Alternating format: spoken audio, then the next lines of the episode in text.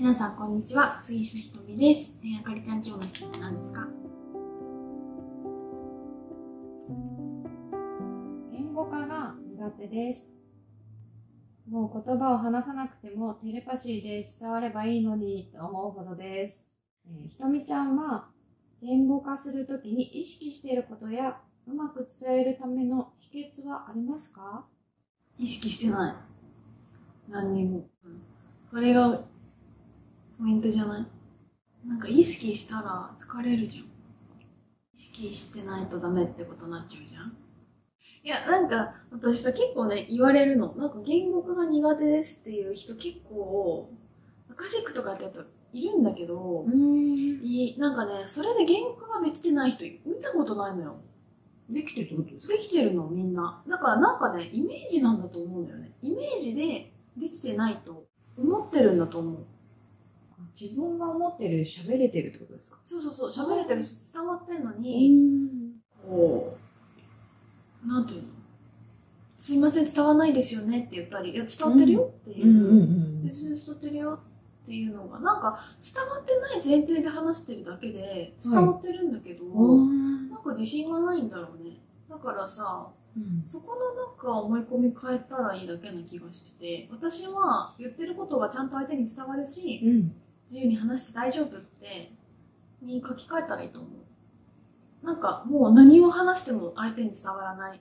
言いたいことは伝わらないとかって、多分どっかでやっちゃってるんだと思うんだけど、なんかそれいらない、それがいらない気がするっていうか、うんまあ多分、結局さ、言った後で伝わってなかったらショックだからそういう防御線の方っていうか、っていうのはあると思うし、にまあ何かすごくいいね、文章を書く人と比べてっていうもあると思うんだけど、いやだ、なんかさ、私とか全然喋るの下手くそだと思うんだよね、YouTube。同じ話何回もするし、なんか、なんか、とかって言ってるし、でも、ひとみさん、言語化が上手っていう、なんか思われて。冷静に YouTube とかラジオ聞き直すと結構ひどいんだよ。でも、多分私の中に伝わらないって思ってないんだと思う。自由に話してたらみんなめっちゃ受け取ってくれるみたいなうん思い込みはいい感じにあって、うんそこを変えたらなれるってことですか？ひとみさんみたいに？わかんないけど、だからね、私、ラジオ始めた時にはい。1年ぐらい自分の聞き直せなかったの。それは、言語化が苦手っていうよりも、ねなんでこういう言い方するかなとか、なんでこの、ここでこの言い回ししちゃったかなとか、この間が気になるとか、なんかそういうのすっごい自分にめちゃくちゃジャッジしちゃうから、反省しかしなくて、それで傷ついちゃうから聞けなかったの、1年ぐらい。なんかさ、もう自分のコンテンツ大好きでずっと見返すみたいな人もいるんだけど、私は、もうしばらく2、3年ぐらいは本当にできなくて、なかもう出したらなかったことにみたいな。あんまりフィードバックも怖くて聞きたくない。けど、出さずにはいられないんだけど、ぐらいだったのよ。今はさ、YouTube のチェックしないといけないの。だから見るし、まあ編集できるけどさ、その時のラジオって一発撮りじゃない全部。編集しないやつでやってたから、お腹鳴ってんのとかも入っちゃうしさ。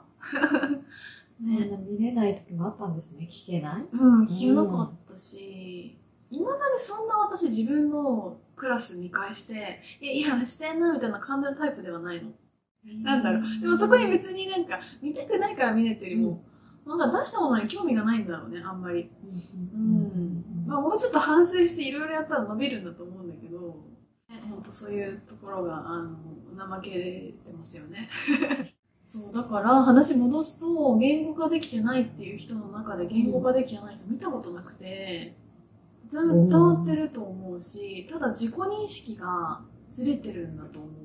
なんか見直してみたらいいんじゃない？だってさ、言語化できてないって。LINE 遅れてるじゃん、みたいな。なんかわかんないけど。ね。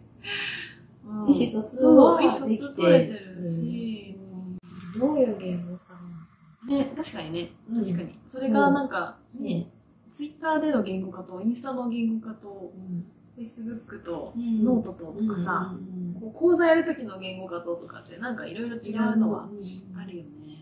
でもまあそれがさ、言語化することが世界観を作っていく人と、それこそ絵描く人はさ、別に言語化のスキルなくていいわけじゃない？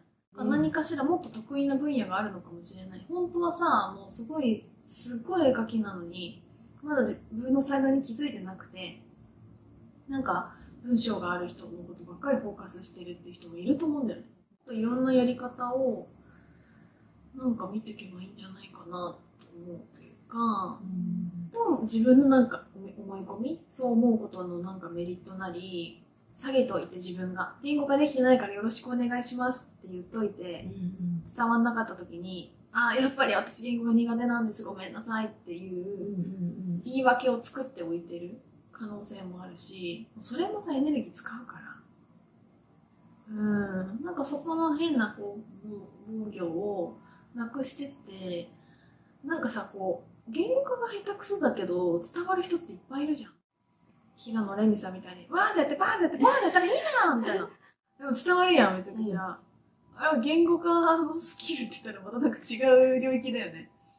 なんか別にねいろんな伝え方があっていいわけだから自由にしたら良いの良いと思います伝わってるほしいです。伝わってほしいって言ってるぐらいでも会話がめんどくさくなっちゃうんですかね。もはやそういう人はね、テレパシーでも伝わらないと思う。だってさ、私の伝えたいことが伝わらないっていう信念が前提にあるわけじゃん。うん。だってそのなんか言語化がどうとかって私も気にしてないのは何か私が言いたいこと伝わるっていうものが思ってるから多分非言語の部分もみんなめっちゃ受け取ってくれると思う、うんうん、おそらくひとみさんのパッションがやっぱすごくて、あ、また行っちゃいましたとかさ、あるじゃん。ね、でもさ、言語化の部分じゃないじゃん。そことにかく伝えたい気持ちがあるから、もうそれ以外のなんかいろんなあらゆる目に見えない部分も受け取ってくれるから、はい、パッションがあったり伝えたいってことがあるかどうかってこともまず大事だと思うし、多分分かったらね、言語化できなくても伝わるんですよ。赤ちゃんだって伝わるじゃん。ああ、お腹空いたのねとか、うんちなのねとかさ。そういう生命力も大事な気がしますよね。うんうん、ちょっと自分の本当に、本当に冷静に自分のこと見てみて、なんかちょっとできないんですみたいな、できないんですっていうフィルターじゃなくて、本当に今まで全然伝わってこなかったのか、全く旦那さんとコミュニケーション取れないぐらいなのか、友達と話噛み合わなすぎてもう帰るってなって、なってないと思うんだよ。多分。ちゃんと伝わったこともたくさんあるから、うん、伝わってないことの多分5倍ぐらい伝わってることってあるんだけど、伝わってないことばっかり見ちゃってると思うから、ね、そうそう、なんかね、それをポジティブシンキングとかじゃなくて、なんかね、冷静に見てみてほしい感じ。もっとある、樽を知りましょうとか、もっとできてることを褒めてあげるもいいんだけど、なんか、なんか普通に見てみみたいな。ちょっとメガネ取って普通に見てみみたいな。なんか、多分、できてる。できてる。できてる。うん。それでもできてないんですって人いたら、お便りください。そう。できてる。なんかそれ言われたももう、もうやっぱ信念の領域になってくるよね、それはね。うん。なんかやっぱ伝わらないメリットがあるんだと思う。私は人とすごく違うとか、私はすごく個性的なとか、唯一無二だっていうことをどっか実は信じてて、伝わらないようにしてるとかもあったりするっていうこともありますからね。面白いよね人間って、いろんな理由があるから、はい、実はそういうすごい自信があって言いたいことが伝わらない。私の世界観が伝わらない。孤独っていうのをやるゲームもあったりします。面白いね。うん。なんか何でそうなってるか分かんないので、うんうん、ただ言えることはいつも言ってるけど全ては自分が作っている。あのいつもお便りありがとうございますね、みんなのおかげで成り立っておりますので、あのバサリ切ったりしますけど、懲りずにあのお便りください。はい、お願いします。バイバイ。またね